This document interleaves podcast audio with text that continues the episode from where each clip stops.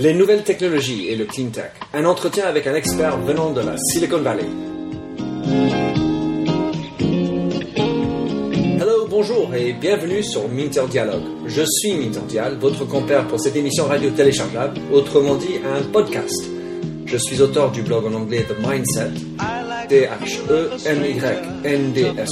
et en français de minterdial.fr, vous trouverez les show notes pour l'entretien qui suit. Maintenant, je vous livre un nouvel entretien dans une série de personnages dans l'Internet en France. Cet entretien est avec Michel Kitareff, journaliste pour les échos basé dans la Silicon Valley, auteur et expert dans le domaine de cleantech qui veille sur toutes les nouvelles technologies. C'est un sujet passionnant et que je suis sûr vous accrochera. Maintenant, je vous invite à écouter l'entretien avec Michel Kitareff et son regard intéressant, franco et américain. Bienvenue sur Minter Dialogue, le, show radio téléchargeable. Je suis Minter Dial, votre compère, et je suis, grâce à Skype, en connexion avec Michel Kitareff, qui est un correspondant pour les échos sur les nouvelles technologies basé dans la Silicon Valley depuis 1992. Michel est auteur de plus de 2000 articles sur les nouvelles technologies et plus particulièrement focalisé sur le green tech. Il est aussi l'auteur d'un livre qui est sorti en 2009 qui s'appelle La Révolution verte. Et, euh, et, on travaille ensemble notamment sur Net Explorateur en veille et observatoire de, des nouvelles technologies le monde entier. Michel, bienvenue. Bonjour Minter, merci. Est-ce que tu peux nous raconter en quoi consiste ton travail, s'il te plaît?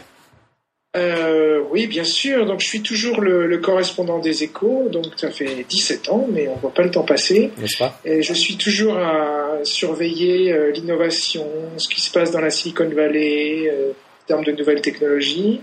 Euh, plutôt maintenant les technologies vertes. Et donc, en plus autour de ce, en plus de, ce, de cette activité de journaliste, euh, sur les technologies vertes, j'aide beaucoup, euh, j'aide des entreprises euh, green hein, françaises à venir s'implanter sur le marché américain, et j'aide même des, des startups technologiques de green tech de la Silicon Valley à faire de même en France. Alors, tu t'es installé dans la Silicon Valley et euh, tu comprends bien tout ce qui arrive là-bas avec le mélange de nouvelles technologies et tout ce qui est dans le green tech. Peux-tu parler de, tout ce que tu vois en termes de nouvelles initiatives intéressantes dans ton domaine? Euh, en ce moment, ce qui est très intéressant à, regarder, euh, en particulier ici dans, toute la Californie du Nord, pas seulement la Silicon Valley, mais surtout, surtout ici évidemment quand même à San Francisco ou à San José, c'est la, façon dont donc la Californie se prépare à l'arrivée de la voiture électrique. À la fin du mois de novembre, début décembre même, euh, deux voitures électriques vont arriver ici sur le marché en Californie, avant même euh, d'autres, euh, avant d'être présentes sur d'autres marchés américains. C'est la Leaf de Nissan et la Volt de General Motors. Alors c'est très intéressant parce que on voit que San Francisco est en train d'installer des stations services des, sur des parkings, sur des endroits publics. Euh, il y a une offre qui va être couplée quand on achètera la voiture de, de, de Nissan. Euh, on pourra prendre un rendez-vous pour avoir un installateur qui viendra chez soi pour installer la pompe euh, de recharge pour recharger son réservoir de, de voiture, enfin de sa batterie plutôt. Euh, et donc il y a, y, a, y a, une certaine effervescence ici pour préparer l'arrivée la, de la voiture électrique. Euh, il y a beaucoup, de, il paraît que toutes les commandes de Nissan que, que, que, Nissan avait préparées, elles sont, elles sont remplies, donc ils peuvent plus accepter de nouvelles commandes avant le printemps prochain. Euh, il y a un vrai engouement dans la, pour la voiture électrique. Est-ce que, est-ce que tu vois cet engouement se transférer euh, plus loin dans, aux États-Unis qu'en dehors de, de, San Francisco et San Diego, San José euh, oui, certainement sur la côte est, je pense qu'il y aura, il y aura à peu près le même engouement parce que il y, a, y, a, y, a, à peu près la même excitation pour les technologies vertes sur la côte est qu'il y a sur la côte ouest. Euh, pour le reste, ce sera peut-être un petit peu plus difficile. De toute façon, euh, euh, avec la voiture électrique, il y a un problème de, poulet d'œuf, d'infrastructure. Donc, euh, les mentalités et puis les, les infrastructures sont, sont peut-être pas seront peut-être pas prêtes avant un certain temps. je pense aux, États du Middle West, enfin dans les, centres des États-Unis. Donc euh, les, deux côtes vont jouer, en particulier euh, la Californie bien sûr, mais les deux côtes américaines vont jouer un, rôle de, pionnier, je pense, dans les deux, trois, quatre ans qui viennent pour en, matière de voitures électriques. Donc ce serait intéressant de voir ce, ce développement. Alors on en parlait tout à l'heure d'autres d'autres initiatives sur lesquelles tu travailles. Tu parlais de SourceMap. Peux-tu nous parler de, de ce projet? Qu'est-ce qui est intéressant? Comment ça marche? Oui, je trouve particulièrement intéressante cette technologie SourceMap qui a été inventée par le, MIT, par une équipe du Media Lab du MIT à Boston, euh, parce que ça permet donc de, faire une carte, une cartographie de n'importe quel produit ou même de service.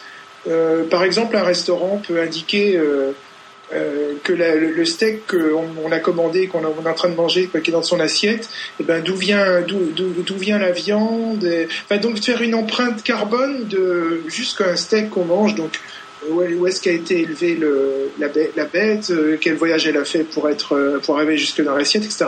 Et donc ça s'applique évidemment aussi aux produits industriels. Et il y a beaucoup de, de grandes entreprises, aussi bien aux États-Unis que même en Europe, et en France en particulier, qui s'intéressent à cette technologie-là pour, euh, pour imprimer, pour mapper leurs produits euh, pour, avec cette technologie-là. Et donc moi, j'aide certaines entreprises françaises à, à, faire ça au mieux. Alors, aux, aux États-Unis, particulièrement dans la Silicon Valley, on voit qu'il y a beaucoup d'entreprises qui, qui, quelle que soit l'industrie dans laquelle ils se trouvent, ils se sont tournés à, à, implanter, à implémenter de développement durable Qu'est-ce que tu vois comme étant intéressant dans les entreprises? Qu'est-ce qui pourrait être intéressant pour les sociétés françaises à implémenter ici euh, dans un esprit de développement durable?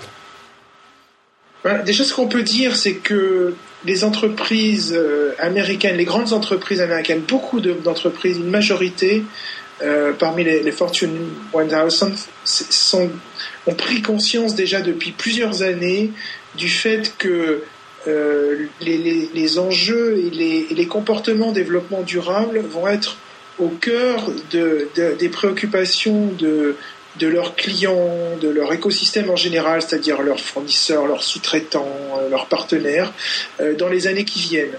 Et de fait, ont implémenté déjà des stratégies développement durable, certaines depuis des années. De Walmart sont partis il y a cinq ans déjà.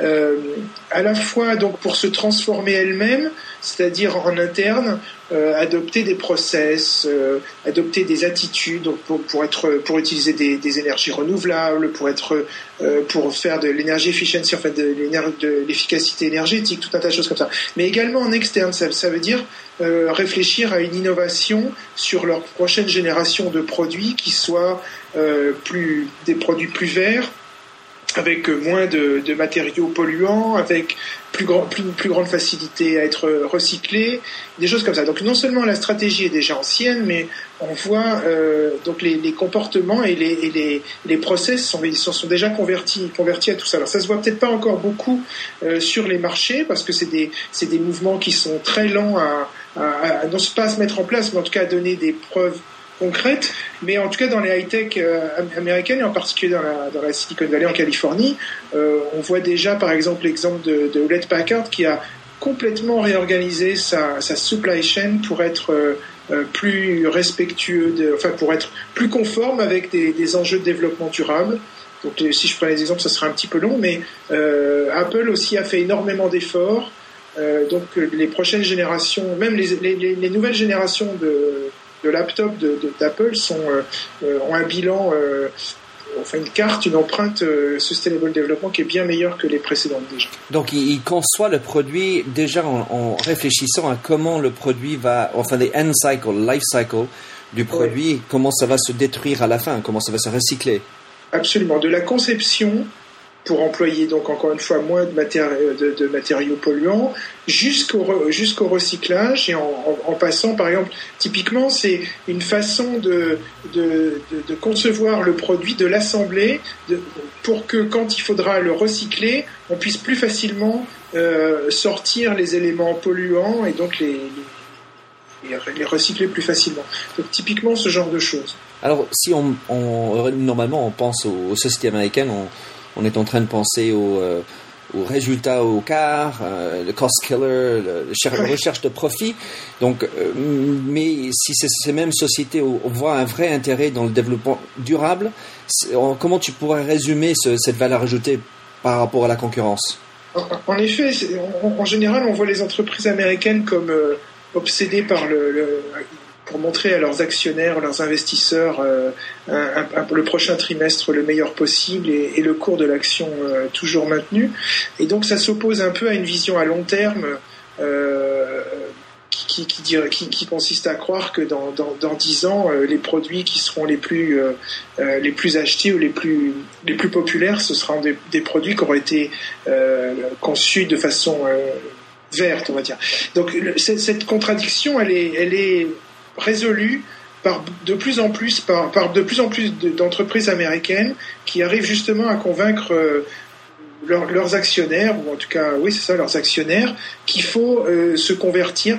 Et l'argument principal qu'elles emploient c'est que l'argument c'est un argument compétitif. C'est dire que dans 5 ou 10 ans la plupart de ces entreprises industrielles leurs principaux euh, concurrents seront des entreprises asiatiques pas seulement chinoises, euh, ça peut être coréennes, japonaises, et que ces entreprises-là, elles, elles le font déjà et elles le feront de plus en plus. Et donc il faut être euh, il, faut, il faut être absolument compétitif sur ce plan-là vis-à-vis d'elles. Et c'est comme ça qu'elles convainquent leurs actionnaires de, d'adopter, enfin, de les laisser adopter des plans d'investissement. Enfin, c'est des plans qui coûtent cher, hein, il faut, faut se réorganiser.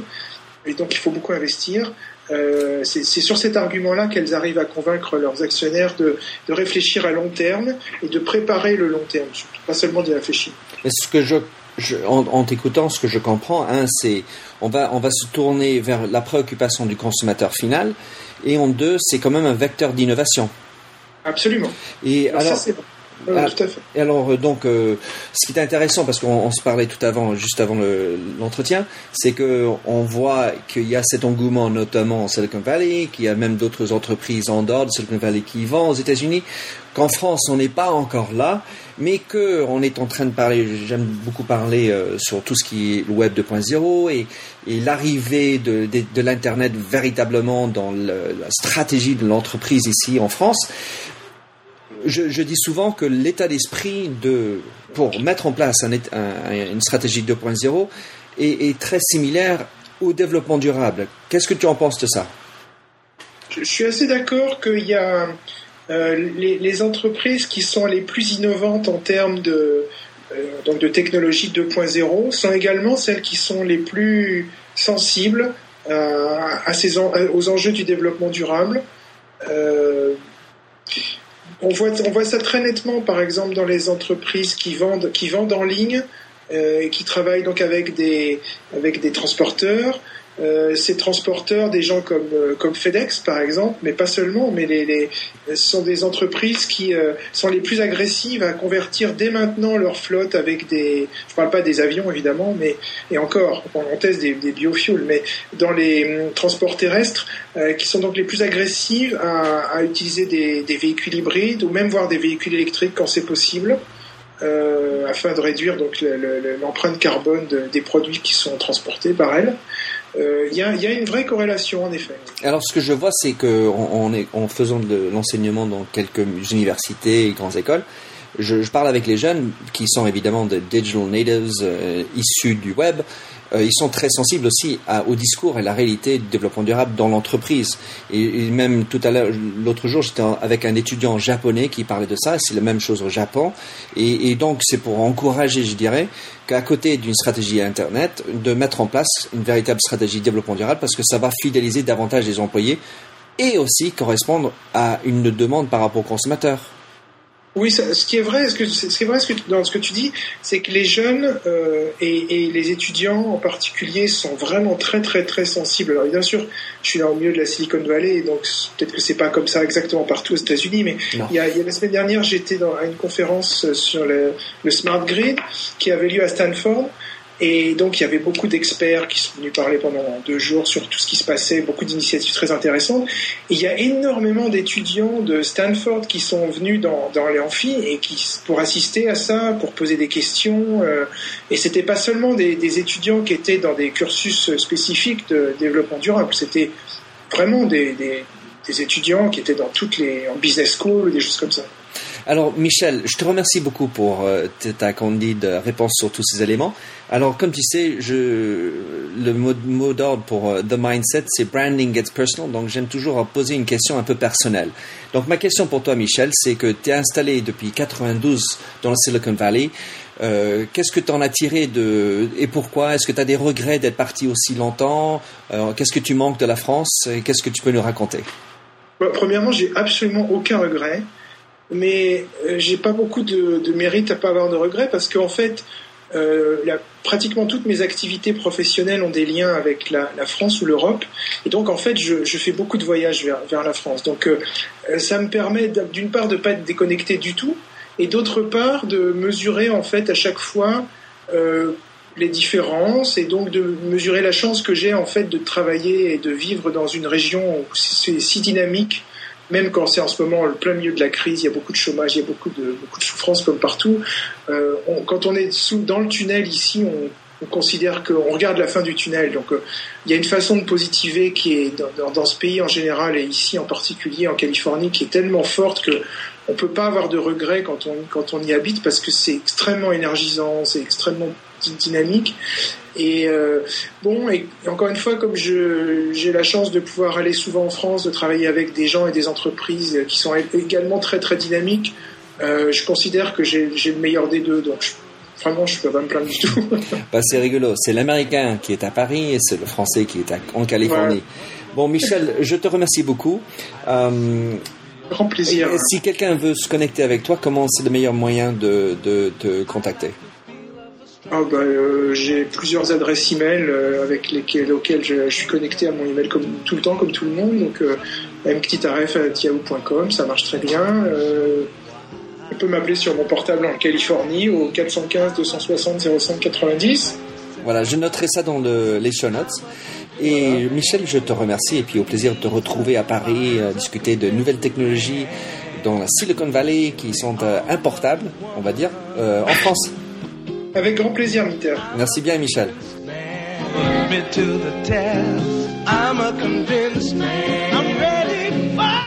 Merci d'avoir écouté cette émission de Minter Dialogue avec Michel Kitaref. Vous trouverez dans les show notes sur minterdial.fr tous les sites dont a fait référence Michel. Vous pouvez également souscrire au show Minter Dialogue où vous trouverez d'autres entretiens dans cette série d'hommes et de femmes dans l'Internet en France, dont Fabrice Ebelboin, Jacques Lorne, Michel de Guermier et Pierre Journel, d'entre autres. Sinon, je vous invite également de me retrouver sur mon site anglophone, themindset.com, la marque sur mon personnel, où j'écris sur les enjeux des marques sur le digital, ou de me suivre sur Twitter, at mdial, M-D-I-A-L. Sinon, vous pouvez vous inscrire également à mon newsletter, qui se retrouve sur themindset.com. En tout cas, faites du podcasting, c'est une nouvelle forme de média à consommer. Faites-le circuler si cela vous a plu. Je vous remercie. Belle continuation.